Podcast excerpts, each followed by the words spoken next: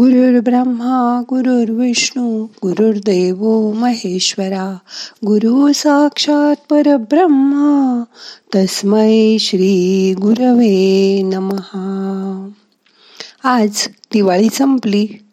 आता शरीराचा मनाचा थकवा जाऊन परत रोजच्या आयुष्यालाही सुरुवात होईल.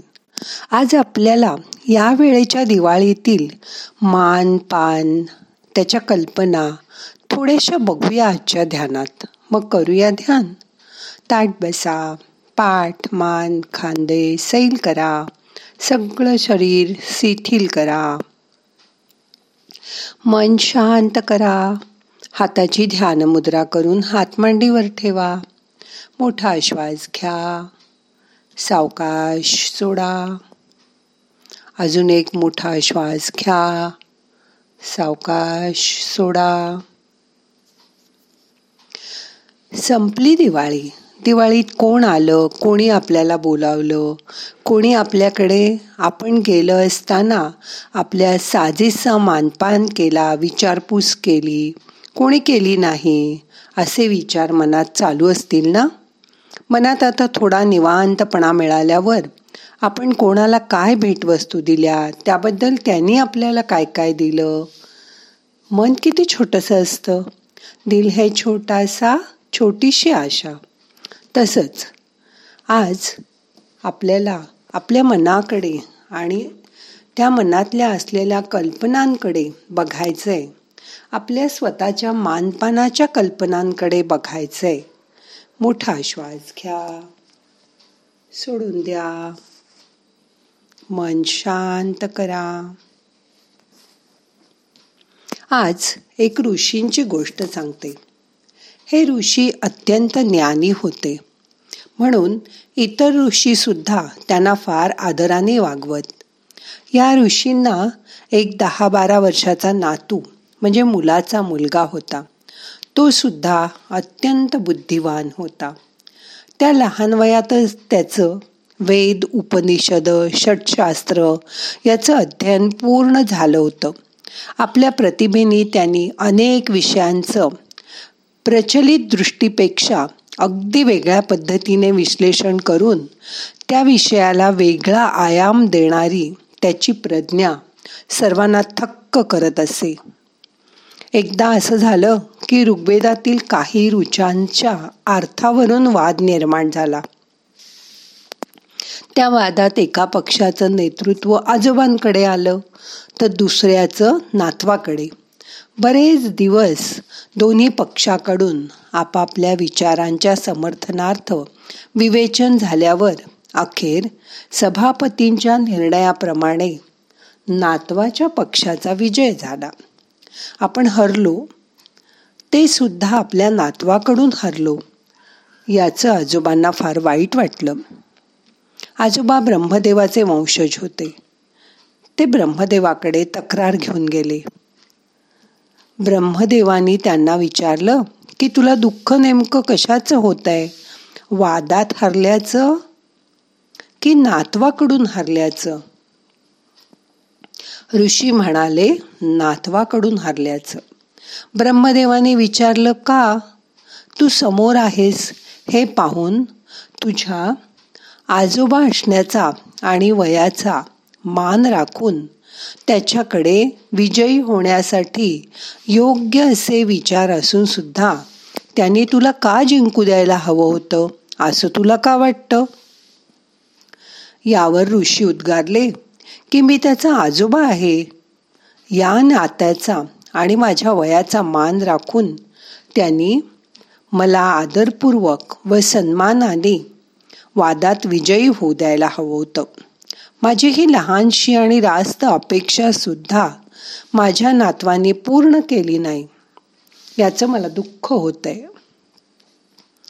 यावर ब्रह्मदेवानी त्या ऋषींना जो प्रश्न विचारला तो सर्व वयस्कर व्यक्तींनी त्यावर आजही गंभीरपणे विचार करावा व त्याचं उत्तर स्वतःच्या वागणुकीत प्रतिबिंबित होईल असं वागावं असाच आहे ब्रह्मदेवाचा तो प्रश्न होता तू वयाने मोठा झालास यात तुझं कर्तृत्व काय?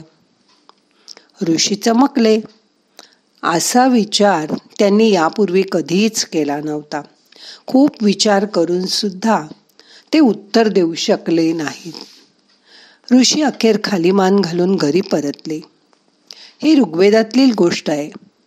मानाची अपेक्षा ठेवूच नाहीये. पण ठेवत असलाच तर ते केवळ तुमच्या कर्तृत्वाला मान मिळावा अशी असावी. वयाला मान मिळावा अशी नसावी. हा संदेश हजारो वर्षापूर्वीच्या या कथेतून मिळतो. पण आजसुद्धा अगदी आजोबा होण्याच्या वयाचे झाल्यावर सुद्धा वयानुसार मान सन्मान मिळायला हवा हा विचार कित्येक स्त्री पुरुष करताना समाजात आढळतात. हा विचाराचा आपण त्याग केला पाहिजे. तरच आपण वयाबरोबर मनाने मोठे होऊ. जेव्हा आपण मनाने मोठे होतो तेव्हाच आपल्या मानपानाच्या कल्पना बदलतील. छोट्या छोट्या गोष्टीत आपला अहंकार आड येणार नाही. हा अहंकारच माणसाची बुद्धी बदलवतो. माणसाला बुद्धिभ्रष्ट करतो. म्हणून हा अहंकार सोडून द्या. आता मन शांत करा. थोडासा स्वतःचा विचार करा. आपण कसं वागतोय? आपला मान आपण ठेवून घ्यावा. आपण आजोबा झालो आजी झालो काका झालो काकू झालो म्हणून आपल्याला मान मिळायला पाहिजे. आपण वयाने मोठे आहोत म्हणून मान मिळायला पाहिजे. असं मनात ठेवू नका. आपल्या वर्तणुकीतून समोरच्यानी आपल्याला आपोआप मान दिला पाहिजे. अशी तुमची वागण्याची रीत ठेवा. मग तुम्हाला सांगावं लागणार नाही की मी तुझा आजोबा आहे म्हणून तुम्हाला मान दे. कायम ही गोष्ट मनात ठेवा. आता मन शांत झालंय रिलॅक्स झालंय.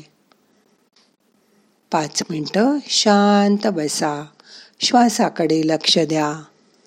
मोठा श्वास घ्या. soda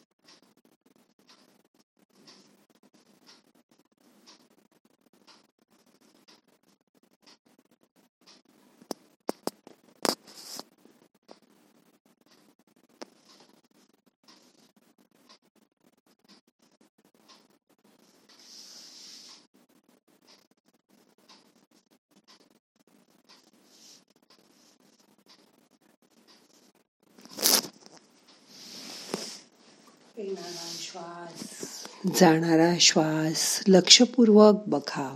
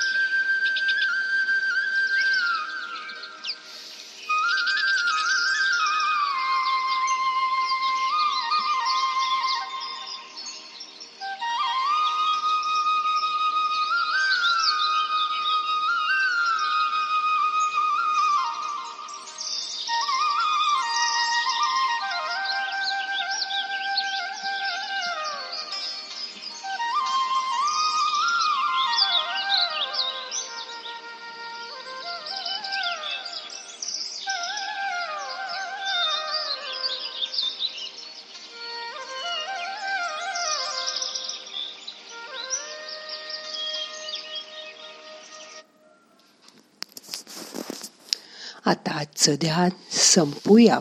प्रार्थना म्हणूया. नाहम करता हरि करता हरि करता हि केवलम. ओम शांती शांती शांती.